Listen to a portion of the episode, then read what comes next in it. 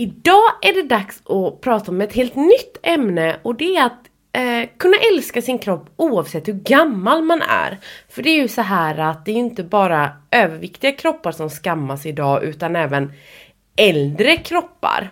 Så att det här ska jag prata med om tillsammans med Anna, en pantentant i leopard som ni hittar på Instagram och hon är fantastisk så gå gärna in och följ hennes konto.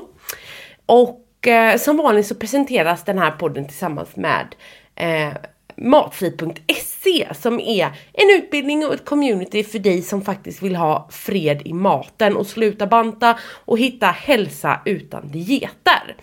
Och veckans läsarfråga kommer från Kerstin som har en jättebra fråga. Eh, jag gillar inte min övervikt men försöker acceptera den ändå. Det är svårt. Köper kläder som passar min kropp och då känns det bättre. Jag är tacksam för allt min kropp tagit mig igenom men hur ska jag känna att det är okej? Jag tycker många klär i sina överviktskilon och är vackra men nu kan jag själv lära mig trivas i överviktskostymen trots att jag inte uppskattar den. Tack så hemskt mycket för din fråga, för den är ju så himla bra. Jag tror att många känner igen sig i detta. Man tycker att alla andra är snygga, men att man själv är ful. Så hur accepterar man då sin tjocka kropp? För det första så är det viktigt att verkligen komma till insikt med att det ännu till dagens dato inte finns en metod som krymper kroppen effektivt över tid. Det innebär ju att alla dieter funkar ju givetvis på kort sikt. Men 95% av alla som går på en diet och faktiskt försöker gå ner i vikt går upp allt igen inom tre år och nästan alla går upp allt igen inom fem år. Så det finns alltså inte särskilt mycket vi kan göra åt vår vikt om vi inte väljer en överviktsoperation. Och det har jag ju faktiskt pratat om i föregående avsnitt. Att det är ju långt ifrån riskfria och långt ifrån alla går ens ner i vikt över tid. De allra flesta börjar sakta gå upp i vikt igen efter ett år och många landar i närheten av ens ursprungsvikt. Och ändå så står man där med en opererad mage med alla biverkningar som dåligt näringsupptag innebär och fortfarande lever i en stor kropp.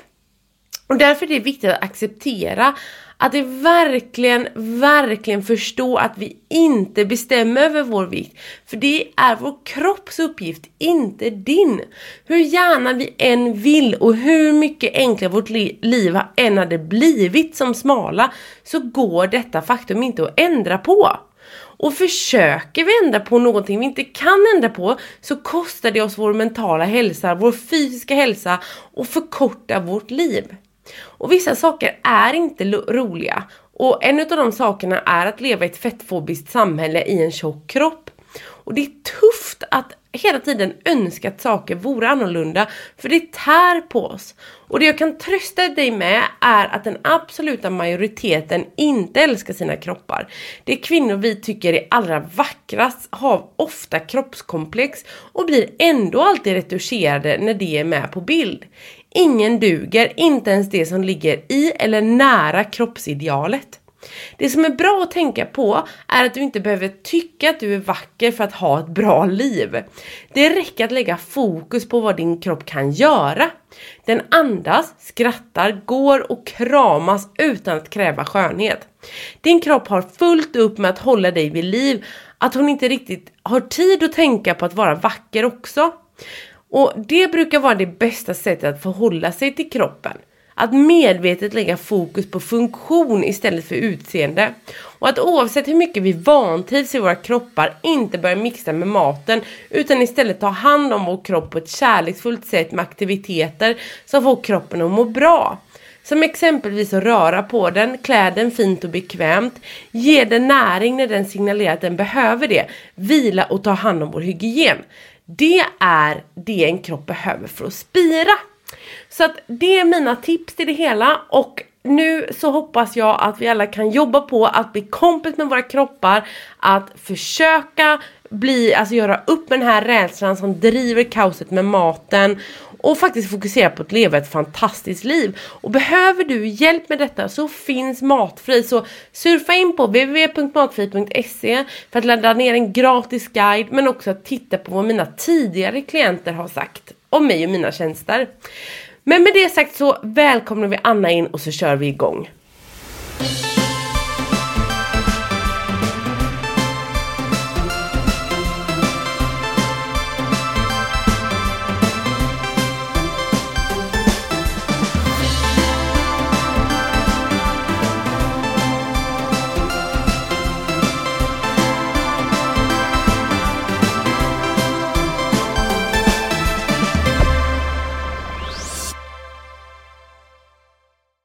Idag har jag med mig en utav mina absoluta favoritinstagrammare.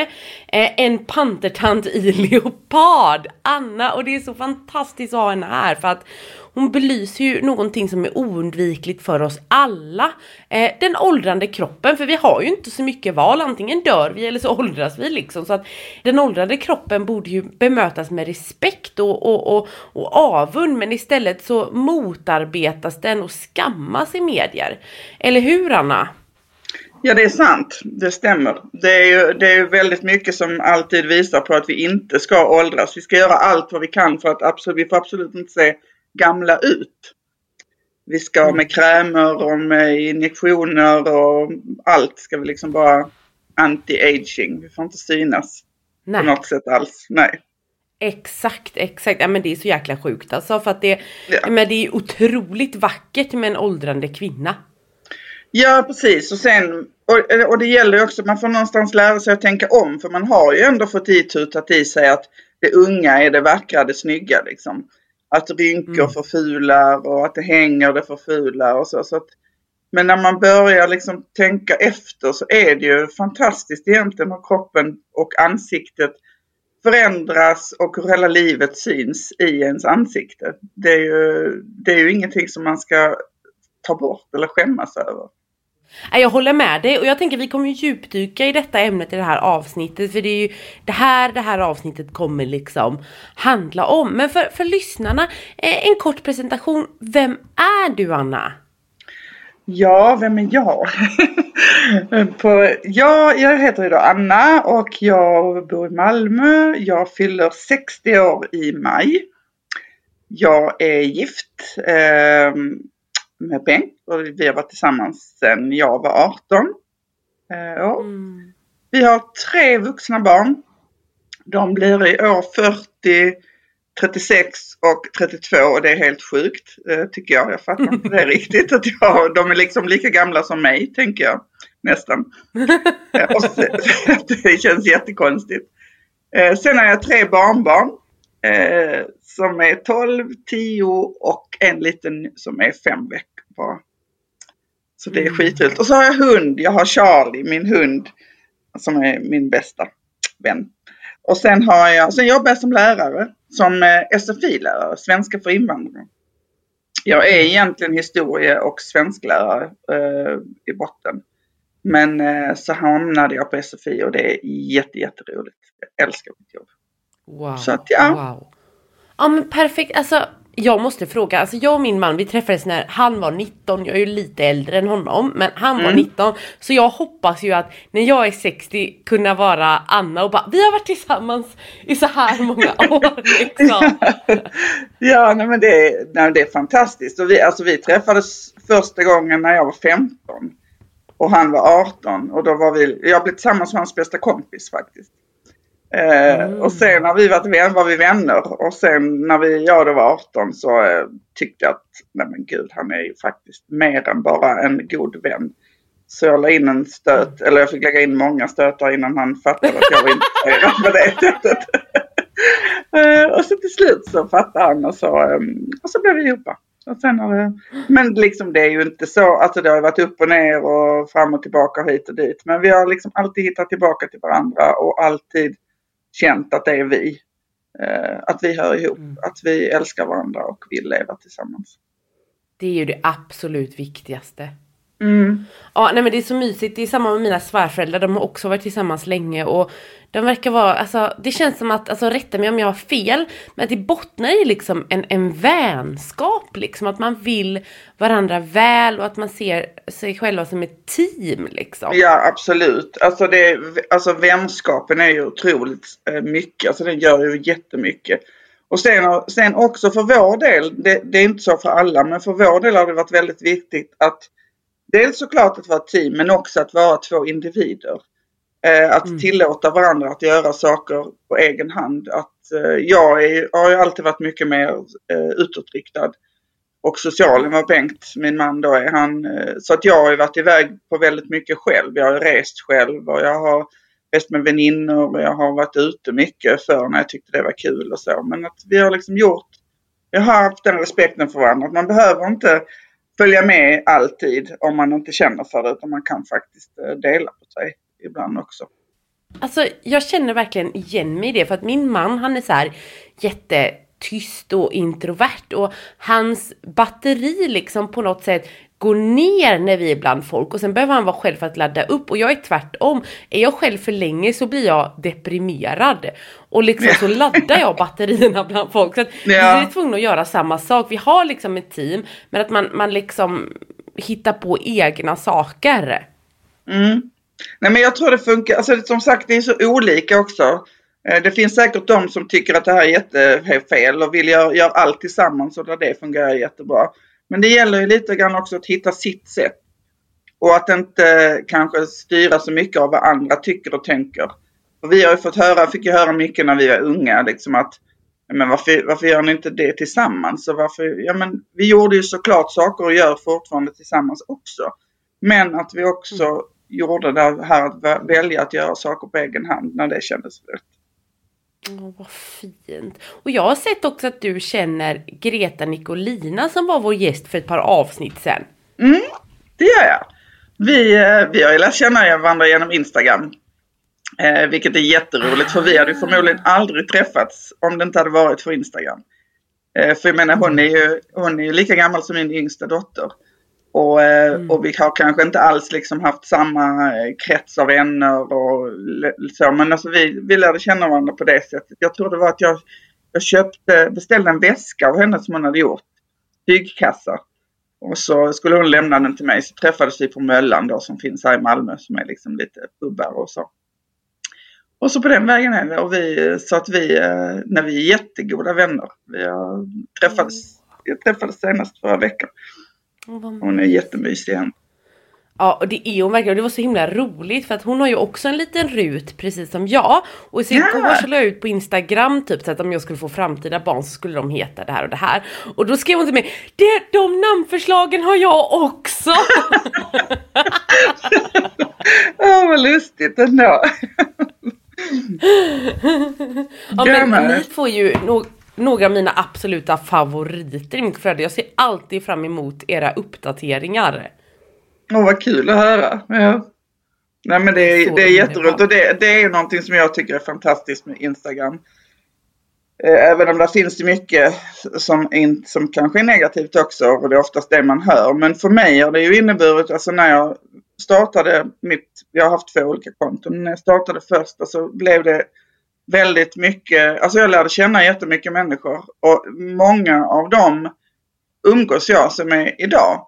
Eh, och det är människor som jag aldrig hade kommit i kontakt med annars. Just för att som jag sa att man lever liksom oftast i en, man har, man har som jag då i alla fall i min generation, att man är man, har, man är i samma ålder, man kanske jobbar med samma sak, man har, eller som har vuxit upp tillsammans. Man har ungefär ganska snarlika intressen och eh, uppfattningar om saker och ting.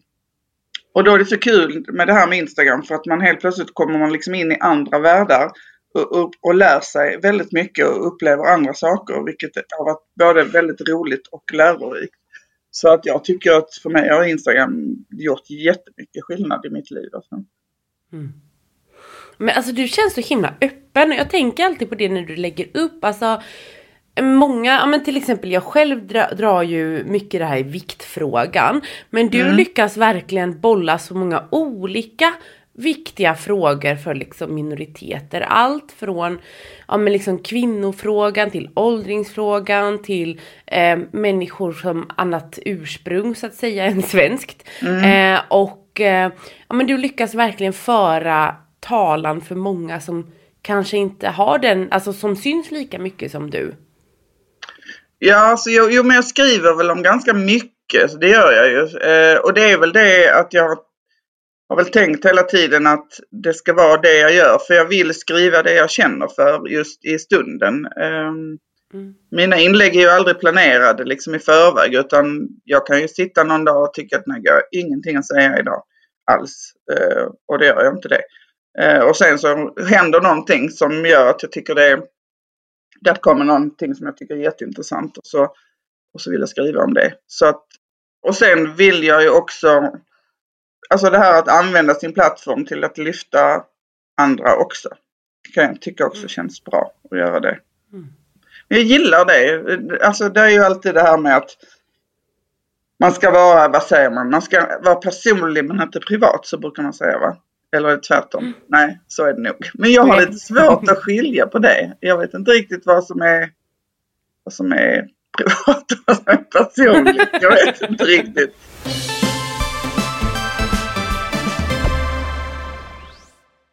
Jag tänkte på en sak. Jag brukar fråga alla mina gäster det här för att jag tror att det är så oerhört eh, berikande för att det här med hälsa är ju högst subjektivt. Alltså många tänker ju hälsa, ja men, ja men jo men jag är nog hälsosam för jag äter, jag väger så här lite och jag tränar så här mm. mycket typ. Eller hur? Mm. Det är ju ett väldigt smalt begrepp.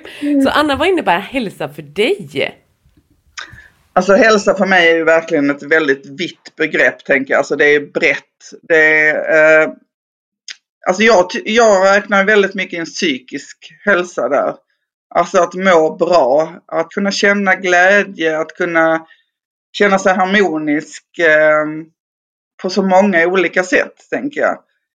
Eh, och och det, här, det här att liksom bara förknippa hälsa med en vikt eller rättare sagt ett, ett smalt utseende. Det, är så, det känns så otroligt eh, gammeldags. Och det är väldigt konstigt att inte fler har förstått det tycker jag. Utan att man tänker att man ser en smal kropp och så tänker man att det här är en hälsosam person. När, när den här smala kroppen kan liksom må så otroligt psykiskt dåligt eh, och kanske äter helt fel och eh, Alltså det har liksom ingenting, och det kan man göra oavsett hur man ser ut så det handlar, så, såklart. Men det, alltså hälsa handlar ju inte om ett utseende utan du kan inte se på en människa hur en människa mår. Det är ju så mycket som spelar roll i livet för att man ska ha en, en god hälsa tycker jag. Ja men verkligen, verkligen. Nej men du håller med om det. Alltså, just det här att man inte kan se på någon om vilken hälsa de har och hur man mår och speciellt i dagens sociala medievärld där det finns massa filter och att vi känner oss tvingade att upprätthålla någon slags fasad liksom. Alltså, Exakt. Det är ju fult idag att inte må bra. Precis, precis.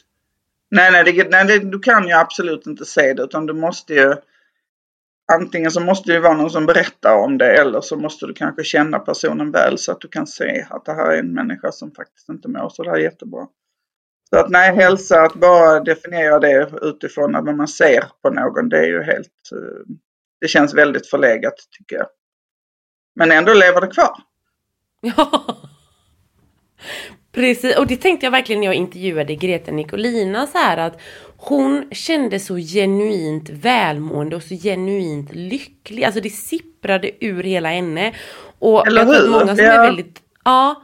Och jag tror verkligen så här att många som kanske är väldigt dömande mot större kroppar hade trott något helt annorlunda. Men mm. jag skulle liksom säga, men gud, lyckligare människa får man ju leta efter ja, ja. liksom. Och det är ju så hemskt också att man ska tänka så att Alltså, och, och i så fall är det ju mer så egentligen att, att om man är en, en tjock person eller en stor person då. Det som gör att man mår dåligt det är ju kanske inte alls en storlek utan det är ju hur andras syn på en storlek. Det är ju det som får ja. en att må dåligt. Exakt, exakt. Jag har ju också varit, pendlat ganska mycket upp och ner i vikt och jag har ju vägt mer, mycket mer än vad jag gör nu.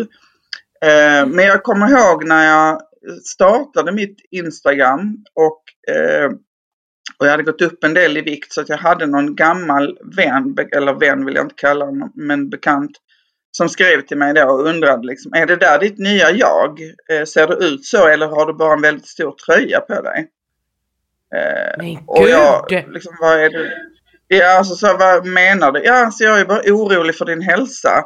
För jag ser ju att du, alltså då måste du ha gått upp väldigt mycket vikt och jag känner mig väldigt orolig för dig. Så jag tänkte, men herregud jag gick ju, och jag vet även min dotter gick in och skrev till honom, vad håller du liksom på med? Min mamma mår hur bra som helst. Hon mår mycket bättre nu än hon har gjort på många år.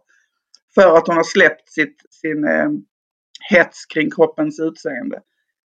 Och sen också att jag skrev till honom då att, men gör du samma sak om du ser, vi har ganska många vänner som, som du ser på bild vecka efter vecka med vinglas och med whiskyglas och cigaretter. Går du in och skriver samma sak till dem?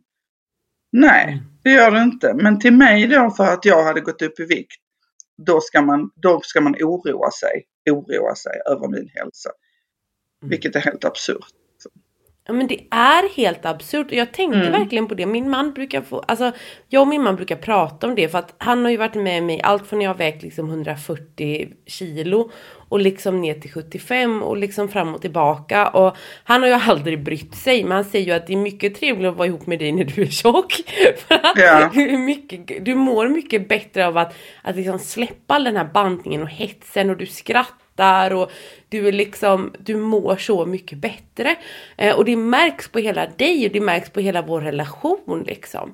Ehm, och, och, och det är verkligen precis som du säger, jag menar jag lever i en tjock kropp men det märker inte jag i min vardag egentligen. Alltså jag kan röra mig, jag tränar varje dag, jag leker med mina barn, jag busar, jag har inte ont. Alltså jag tar inga mediciner, alltså, men ändå, det som är svårt att leva i en stor kropp, det är precis som du säger, folks välmenande jävla kommentarer Ja, ja. eller viktdiskriminering eller att hitta kläder. Alltså det är ju samhället, det är ju inte min kropp det är fel på. Nej, nej, precis. svårt. Nej, det är ju hela uppfattningen om en att du och, och jag menar det, alltså det här att anta att någon mår dåligt för att man är i en stor kropp är ju så, jag menar det är så himla absurt egentligen.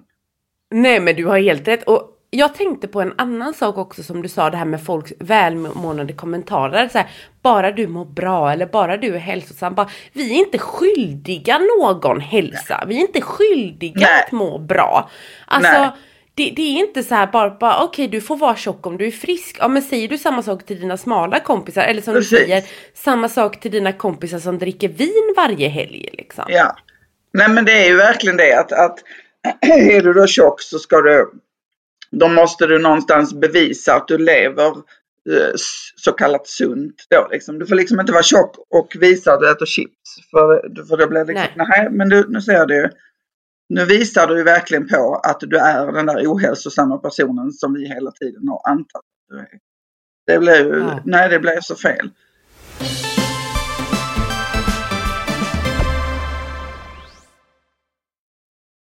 Alltså du är så himla lätt att, att prata med och jag är så nyfiken på dig. Alltså hur, hur liksom, om vi pratar liksom om ditt liv och liksom din uppväxt och sådär. Du berättade att du har gått upp och ner i vikt. Kan du inte berätta lite om liksom ditt liv, alltså i förhållande till alltså jojobantning och kroppsbild? För du är på ett helt annat ställe nu känns det som. Ja absolut. Alltså jag är ju jag är ju då född på tidigt 60-tal eh, och eh, jag har väl inte tänkt så mycket på det när jag var i det. Jag har ju mer tänkt på det när jag tittar tillbaka på det. Det är ju ofta så såklart. Eh, men att det var ju ganska väldigt utseendefixerat.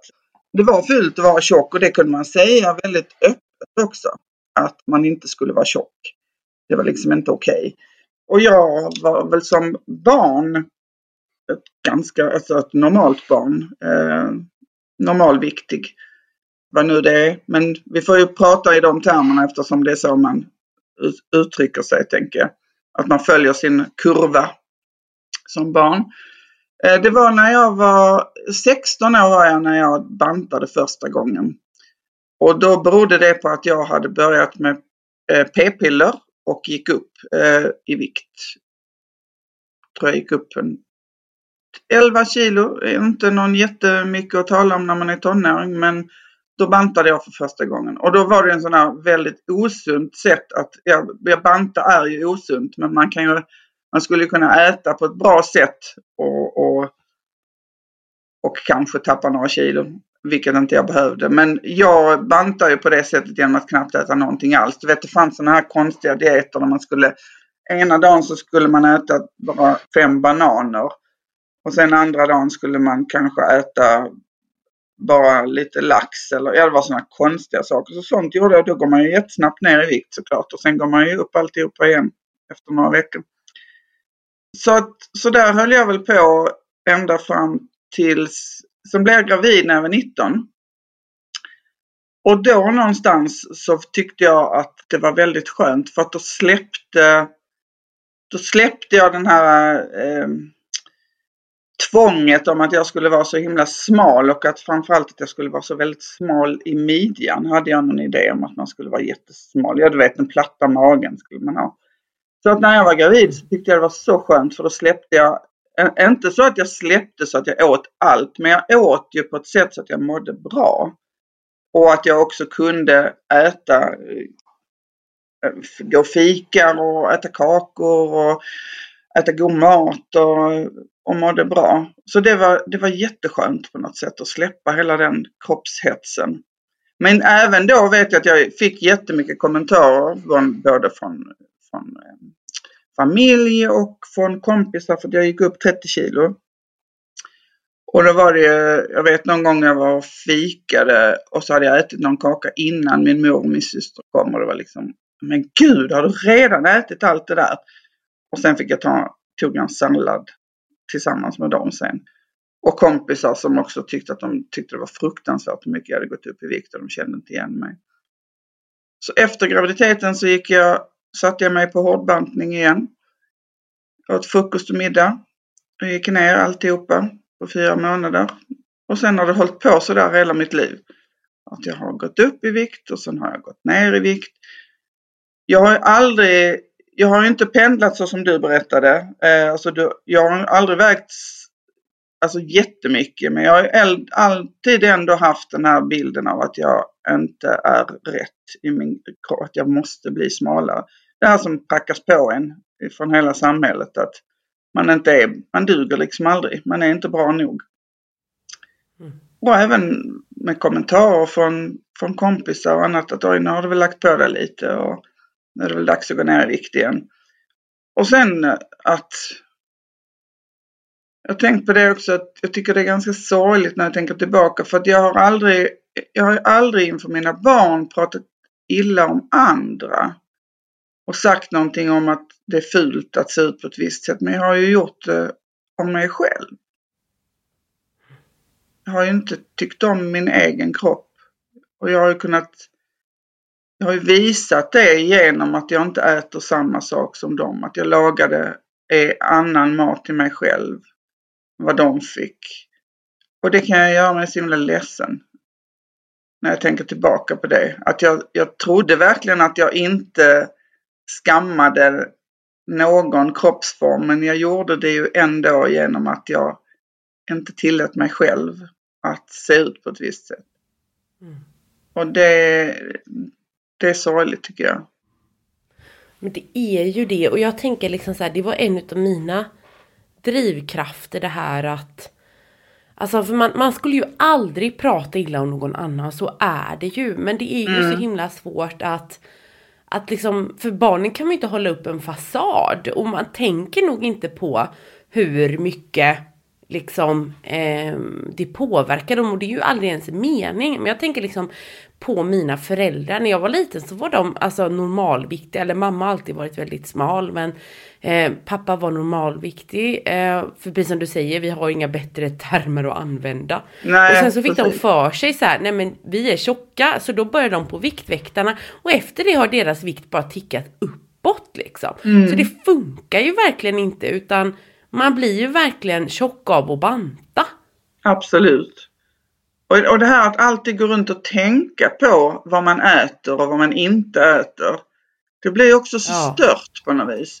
Och jag känner ju att jag är ju än idag otroligt ätstörd. Alltså jag har ju aldrig haft några ätstörningar på det sättet att jag har haft någon anorexi eller bulimi eller så. Men jag har ett ätstört beteende. Eh, att det går så mycket tid åt att tänka på vad jag äter. Eh, även om jag idag har släppt mycket av det så, så ibland så letar det sig fram ändå på något vis. Och det är så otroligt tragiskt och jobbigt att det är så. Mm. Om jag tänker då på min tid när jag var liksom, om man säger i din ålder där kanske, då var det då hade man ju inte ens börjat prata om att, att det här med att det kunde vara, att man faktiskt kunde vara okej okay i en tjock, mm. tjock kropp. Att det inte, det här handlar inte om ohälsa bara för att man var tjock utan att kroppar är olika och vi har olika förutsättningar. Utan då hade man ju någonstans en bild av att alla, alla kunde vara smala. Och var man inte det så var man ju en person som var lat och som inte tog hand om sig. Eh, jag menar tänk alla idiotiska tv-program som har ploppat upp sen. Det var väl mer på kanske 90-talet med Du är vad du äter och, eller om det var ännu längre fram. Men alltså, så, så den bilden har man ju liksom vuxit upp med att, att, en, att blir du tjock så är, blir du, är du det för att du inte tar hand om dig. Exakt, exakt. Och jag tänker så här, precis som du säger, jag tror att alla människor ligger någonstans mellan Eh, stört ätande och ätstörd, alltså någonstans där på skalan och att man kan pendla fram och tillbaka i livet. För att maten är ju liksom en direkt spegel på samhället. Mm. Och över att även om man liksom har slutat banta att man äter allt och man äter det man är sugen på och när man gör sina matval så väger man både in liksom hur länge man ska vara mätt och vad man är sugen på och, och, och eh, även vad som tillfredsställer ens själ. Att man gör flera parametrar när man väljer mat. Mm. Så är det ändå så här att små regler man inte ens tänkt på, de poppar ju upp hela tiden. Och ja visst, de gör att, det. Eller hur? Och jag vet mm. att en av mina kompisar som är väldigt så inne i detta med, med, med att uh, vara matfri. Hon säger så här att ja, men liksom, jag har varit matfri flera år men ändå så när det blev jul så kom jag på att jag petade bort den vita randen på skinkan för att bara nej men det får man inte äta. Och jag bara men gud det är liksom inte ens en matregel jag har tänkt på. Nej, nej. Nej, det är... Nej, så man det har alltså, jättemånga sådana. Ja, visst har man det. Absolut. Och det är så svårt också för det är liksom en hjärntvätt som har pågått under så lång tid. Så att, samma som med, med utseendet, hur man ska, då ska se ut, att man ska vara ung och allt det här. Se ung ut. Alltså det är ju det är så svårt att få bort för att det sitter så djupt rotat i en. Så man tänker inte ens på det. Nej. Men liksom det, det är också konstigt. Jag tänker också för att egentligen så, det här med att äta för att må bra, egentligen så mår man ju bäst om man, om man släpper på alla de här tankarna. Mm. Om, för att, att gå runt med en massa skuldkänslor hela tiden och en massa skammande kring sig själv, liksom, det får ju ingen att må bra. det är... Och det är oerhört inflammatoriskt och sjukdomsalstrande, men det tänker man inte på. Nej, nej precis. Det gör man verkligen inte. Så att, eh, men det är ändå skönare, alltså på något sätt tycker jag det är skönt idag för det händer ju ändå någonting. Alltså ja. det är ju mycket liksom i rullning känner jag, både med, med det här vi gör nu och man tänker på Erik som skriver eh, den slutbantat och, eh, och nu det han och Stina håller på och skriver om. Och att, alltså liksom det uppmärksammas ju på ett annat sätt idag. Så det finns ju två sidor idag känner jag med en, en liksom sida där man verkligen förstår att alla kroppar kan inte se likadana ut och sen har vi fortfarande de här kvar som, som tror, verkligen tror att det är så det är. Att, att alla som är tjocka är för att de äter fel och är ohälsosamma. Ja. Men det börjar liksom leta sig in mer av det här tänket att, att kroppen är, ehm, alltså, är, alltså att alla kroppar ser olika ut som sagt. Vi, vi, alla kan inte vara stöpta i samma form.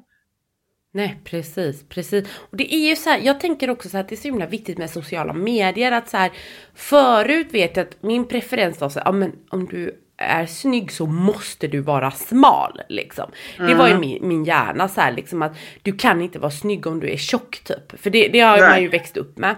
Och nu så, så här, mitt, mitt flöde är ju fyllt med snygga tjocka kvinnor och kvinnor i olika färger och olika åldrar och ja men allting liksom. Och då har jag märkt liksom hur de preferenserna liksom verkligen ändras. Och hur viktigt det är med liksom representation. Jag kommer ihåg en natt så vaknade jag helt svettig. Då hade jag drömt att min man hade pussats med Linda-Marie. Du vet, hon den, den lite större influensen. Och jag var så svartsjuk liksom. För jag tycker hon är döläcker. Ja det är liksom. hon. Hon är jättesnygg. Hon är jättetrevlig också dessutom. och jag var så svartsjuk på henne, bara fan också. Och då är det liksom såhär bara, ja men min preferens har ju liksom ändrats och då ser mm. man liksom hur hur viktigt det är att få se alla olika kroppar Eller hur? Det är otroligt viktigt. Alltså det gäller, det är därför, och man, och man ser ju också att, om tittar man lite grann nu inom reklamvärlden, alltså man ser på, så börjar det ju faktiskt ändra sig lite där också. Att man ser att det är, finns en variation av både kroppar och utseende. Um, mm. Så att det känns ändå som att någonting är på väg att hända, tycker jag. Mm. Och jag hoppas verkligen inte att det bara är någon trend som man hoppar på då, utan jag tror, jag tror att på riktigt att många börjar inse att, att vi måste nog visa, vi måste, alltså det här är nog viktigt att, eh, att eh, inte bara för att få sålt utan också för att, att folk ska må bra. Att man har representation. Ja. Det är samma med, med åldrandet också där, att, att hur man då ändrar, ändrar sin bild. För jag tänkte på det, jag tittade, eh, vi håller på att titta på en serie på, eh, på Netflix, en svensk serie som har gått för några år sedan, Modus. Och så är mm. Susanne Reuter med där, eller Reuter, eller hur man mm. uttalar hennes namn. Och jag tycker det är så fint att se henne för att hon, hon är, har ju liksom, hon är, jag vet inte hur gammal hon är, men hon är, har väldigt mycket rynkor i ansiktet. Och jag tänkte när jag satt och tittade på henne igår, gud vad så vackert det ser ut. Det är så himla fint att se hennes ansikte, hur det har liksom ändrats med åldern, men att hon, att hon är så himla tjusig. Uh, Och det hade jag inte tänkt för fem år sedan. Då hade jag absolut liksom, gud, åh nej vad jobbigt. Så vill jag inte se ut och, och varför gör ni ingenting åt det? Men att att det går just det går att programmera om sig själv och sitt tänk genom att då, eh, som du säger, till exempel fylla sitt Instagram-flöde med olika personer som representerar olika saker. Liksom. Så att mm. Det är häftigt ändå, tänker jag.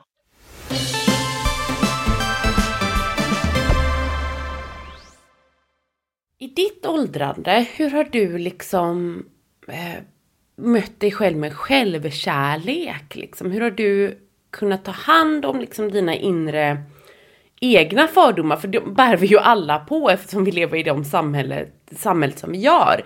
Men hur du kunnat ta hand om dina egna liksom, hjärnspöken när det kommer till ditt åldrande? Alltså jag försöker äh, tänka, för, först och främst så, så säger jag, jag jobbar inte så mycket med det här älska dig själv. Eh, jag försöker mer bara att eh, vara mer neutral inför mig själv.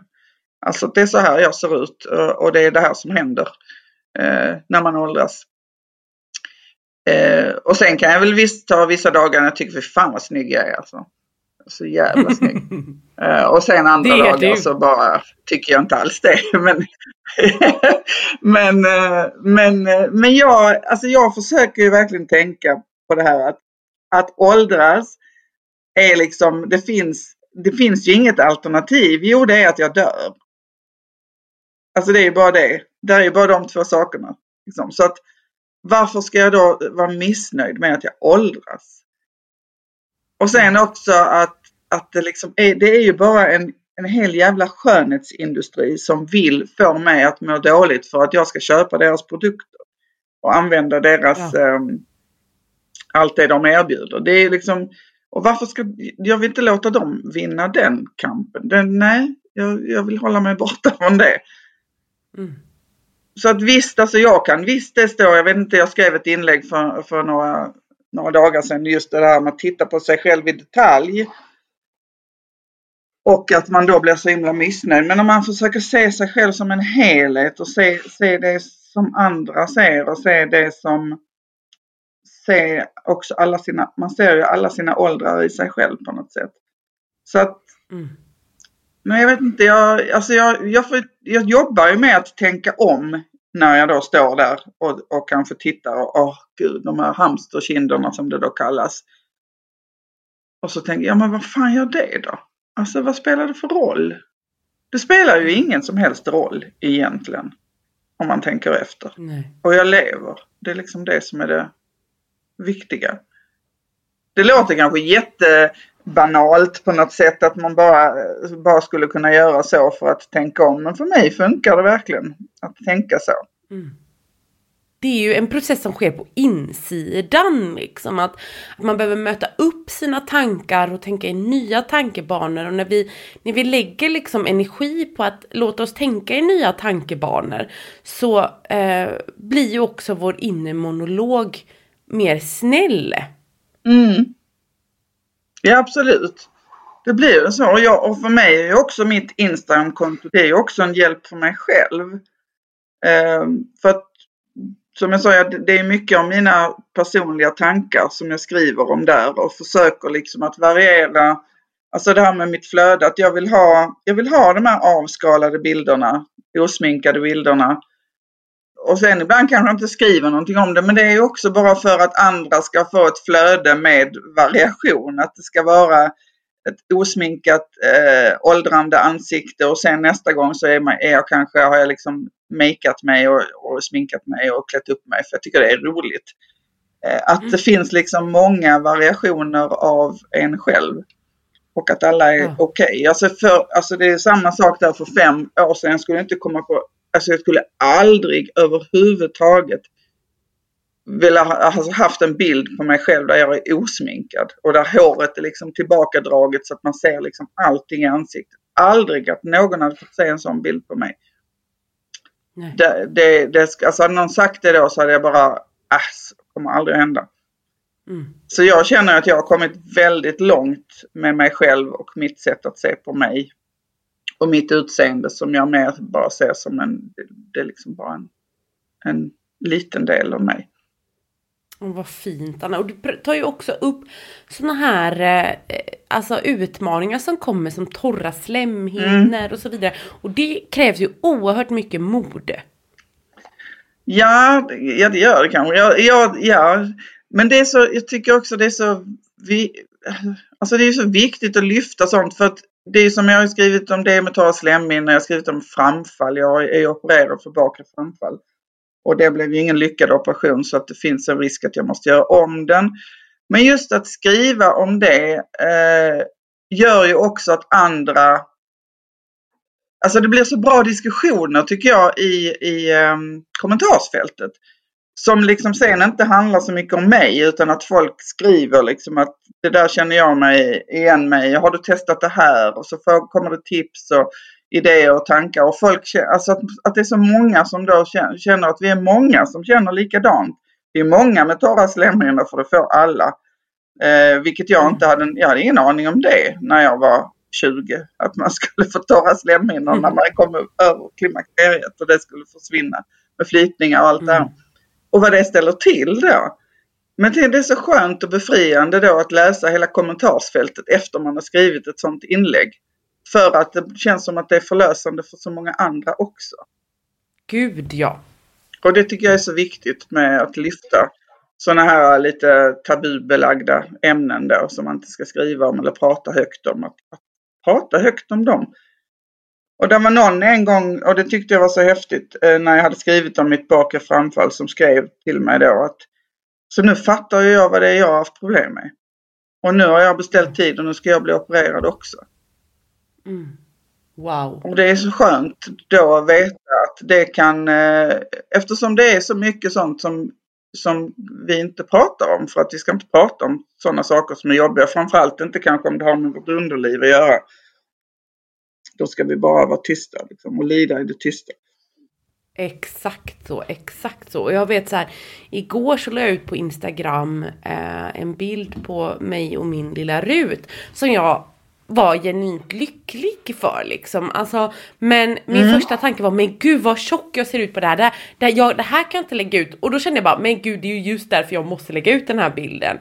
Ja. Och alltså det var så hemskt så många kommentarer jag fick utav kvinnor som bara, jag har inte en enda bild på mig och mina barn tillsammans. Nej. Bara för att jag tycker att jag ser ful ut på de bilderna så jag raderade eller slängde dem liksom. Och det är en oerhörd sorg idag så här 20 år mm. senare. Mm. Visst är det. Alltså jag har skrivit om det där också så jag förstår det precis. För att det är så många bilder jag har gjort så med. Jag, har, jag hade någon bild på mig och mina barnbarn när vi var, vi var iväg på Mallorca. Jag och min äldsta dotter och barnbarnen. Och så var det någon bild då, precis när vi skulle åka hem och så sitter jag med barnbarnen. Och, sen, och jag var ju, när jag tog bilden, så var, eller när min dotter tog bilden, då hade jag ju bara inget annat än, än känslan av lycka och glädje inom mig. Eh, att ha varit en hel vecka med dem och haft det underbart. Och sen när jag tittar på bilden så var det bara bort med den. Där gud vilka mm. tjocka knä jag har och som jag ser ut och, och överarmarna och allt vad jag, vad jag klagade på. Sen har jag tagit tillbaka den där bilden och tittat på den med andra ögon och tänkte men det där är ju en bild som bara visar ett fantastiskt fint ögonblick i mitt liv. Varför i Ja. hela friden ska jag ta bort den för att jag bara tittar på min kropp, hur den ser ut? Varför inte se allt jag kände när den togs? Så det är också en sån sak som jag har jobbat mycket med, eh, precis som du säger då, du har gjort också. Att försöka se eh, stunden, alltså vad kände jag när bilden togs? Mm. För det är ju många, jag har också gjort samma sak som många bilder som jag har tagit bort och inte velat vara med. Nej, ta en bild på er där. Jag, jag, jag sitter här och jag behöver inte vara med. Det är jättetragiskt. Ja men det är det, det är det liksom. Och sedan liksom titta tillbaka på sitt liv och se att ja, men det är stora hål här på grund av att Ja. jag ville vara med liksom. Mm. Och, jag, och någonstans känner jag att ju, ju äldre jag blir desto det är roligt att ha minnen. Jag har ju, jag har ju fotoalbum till exempel. Det har man inte så mycket idag kanske. Men eh, min far var jättebra på att göra det när jag var liten. Han gjorde, klistrade in bilder och skrev texter till alla bilder. Så att jag gjorde samma sak eh, med mina barn när de var små. Sen tog det slut någonstans när den yngsta var tio för då, då hände ju någonting med mobiler och, och man, ja, man tröttnade lite. Eller i och för sig, det kom inte mobiler så tidigt. Men, men just att ändå ha, alltså det är så fint att ha dem och där ser man ju verkligen i dem att det är vissa tillfällen där jag inte är med. Ja, Och det är så tråkigt. gud ja. För det är så fint Ja. med foto. Det är så fint att ha de minnena och, och minnas och titta tillbaka. Och, inte att Ja. man bara behöver leva i det gamla, men det är kul att ha. Mm. Verkligen, verkligen. Och Anna, vi hinner inte så mycket mer idag. Eh, det var underbart. Alltså, jag känner att det finns så himla mycket du är så himla mångfacetterad så jag hade kunnat sitta här i flera timmar. Ja, ja. istället, jag känner att jag får bjuda in dig någon mer gång också. Ja, jättegärna. Ja, men det är verkligen så när man väl börjar liksom prata så känns det som man har hur mycket som helst man skulle kunna prata om. Eller hur? Mm. Ja gud alltså det känns som att du har så genomtänkta svar på alla alltså, utmaningar kring kroppen och allting. Och det är så himla matnyttigt så att om våra lyssnare vill eh, veta mer om dig och följa dig och fylla sitt flöde med all den härliga energi du besitter. Vart hittar man dig då? Då hittar man mig på en pantertant i leopard och så är det punkt mellan alla ord. Så en punkt pantertant, punkt i punkt leopard. Så heter jag. Ja, det är så jävla underbart. Det är så underbart. Följ Anna, alltså min djupaste rekommendation till det verkligen. Eh, och samma med Greta Nicolin också. Följ de två underbara människor att ha i flödet alltså. um, tack Anna att du ville vara med och du är en fantastisk människa. Och tack alla ni som lyssnar. Glöm inte gå in och sätta betyg på podden för det är så vi når ut till andra. Och känner du att det här avsnittet gav dig lika mycket glädje som Ja, jag fick när jag pratade med Anna, så dela gärna det här i sociala medier för att vi behöver ju allt fler och fler för att kunna växa den här kroppspositiva rörelsen, att alla kroppar är okej och att vi inte behöver föra krig mot våra kroppar utan vi behöver föra krig mot de här sjuka normerna istället. Så att dela, dela, dela och så hörs vi nästa vecka.